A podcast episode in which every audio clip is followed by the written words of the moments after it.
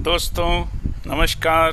मैं हूँ ए ए अनिल, आपका दोस्त, आपका साथी, आपका हमदर्द, आपका हम सफ़र आज से मैं एक नया एपिसोड शुरू करने जा रहा हूँ।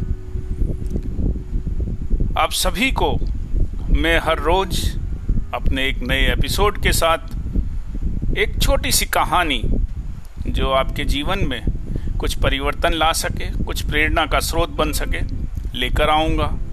यदि आपको अच्छी लगे तो आप मुझे बताएँ। अगर आप कुछ और सुनना चाहें तो वो भी मुझे बताएँ।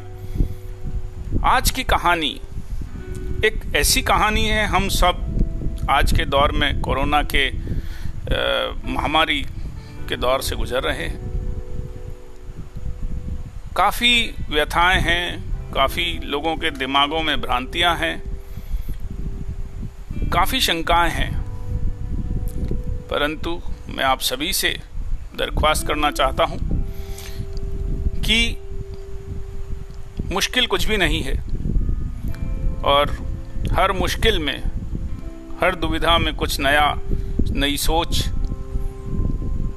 नई उत्पत्ति हमेशा देखी गई है। हर पतझड़ के बाद जो नई कोपल और नई पत्ती खिलती है पेड़ों पर, उसका एक अलग स्वरूप और उसका एक सुखद अनुभूति होती है। बहुत समय पुरानी महाभारत की कहानी में से एक में छोटी सा किस्सा आपके सामने प्रस्तुत करना चाहता हूँ आज।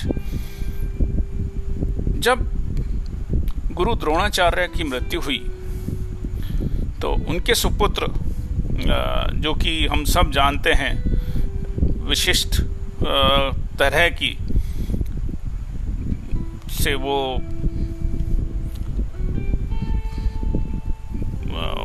बहुत ही उनके पास विचित्र तरह के अश्वत्थामा के पास बहुत विचित्र तरह के अस्त्र थे, उनके पास विधाएँ थी। द्रोणाचार्य की मृत्यु के बाद वो बड़े क्रोधित हुए। उनको पांडव सेना पर बहुत ही गुस्सा आया और उन्होंने कहा कि अब मैं उनके पास एक विशिष्ट, विशेष प्रकार का अस्त्र था। जिसका नाम नारायण अस्त्र था। इसका कोई प्रतिकार नहीं कर सकता था। और जिन भी लोगों के हाथ में हथियार हो या लड़ने की कोशिश करता दिखे, उस पर यह अग्नि बरसाता था और उन सबको तुरंत नष्ट कर देता था। भगवान श्री कृष्ण ने जब ये जाना और ये देखा तो उन्होंने अपने सभी सैनिकों से ये विनती की, उनको ये बताया कि सभी लोग चुपचाप हाथ कर, हाथ खड़े, हाथ जोड़कर और वे खड़े रहें और मन से भी युद्ध का विचार दूर कर दें। हालाँकि बहुत कहना आसान है, करना बहुत मुश्किल है। बहुत सारे लोगों ने ऐसा किया, ऐसा बताया जाता है और उसके बाद धीरे धीरे जो नारायण अस्त्र था उसका जो असर था वो धीरे धीरे कम होता चला गया। और जब सभी लोगों ने यह विचार मन में लिया कि अब हमें युद्ध नहीं करना है तो अस्त्र की जो क्षमता थी वो खत्म हो गई और इस तरह पांडवों की सेवा, सेना पूरी तरह बच गई।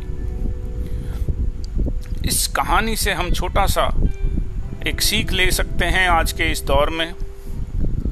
प्रति, प्रकृति के प्रकोप से बचने के लिए हमें भी कुछ समय के लिए सारे काम छोड़कर चुपचाप मन में सुविचार कर एक जगह ठहर जाना चाहिए। तभी हम इस कहर को रोक पाएँगे, इस बीमारी से बच पाएँगे। कोरोना वायरस कोविड 19 जो बीमारी को उत्पन्न कर रहा है, यह भी अपनी समय अवधि पूरी करके शांत हो जाएगा। और अगर हम ये छोटा सा उपाय अपने जीवन में लागू करें इस दुविधा की घड़ी में तो मुझे पूरी उम्मीद है कि हम इस वायरस पर विजय प्राप्त करेंगे और शीघ्र ही प्राप्त करेंगे। मैं आप सभी से विनती करता हूँ सुरक्षित रहें सजग रहें और मिलते हैं फिर कल नई कहानी के साथ। धन्यवाद। नमस्कार। मैं हूँ आपका साथी ए,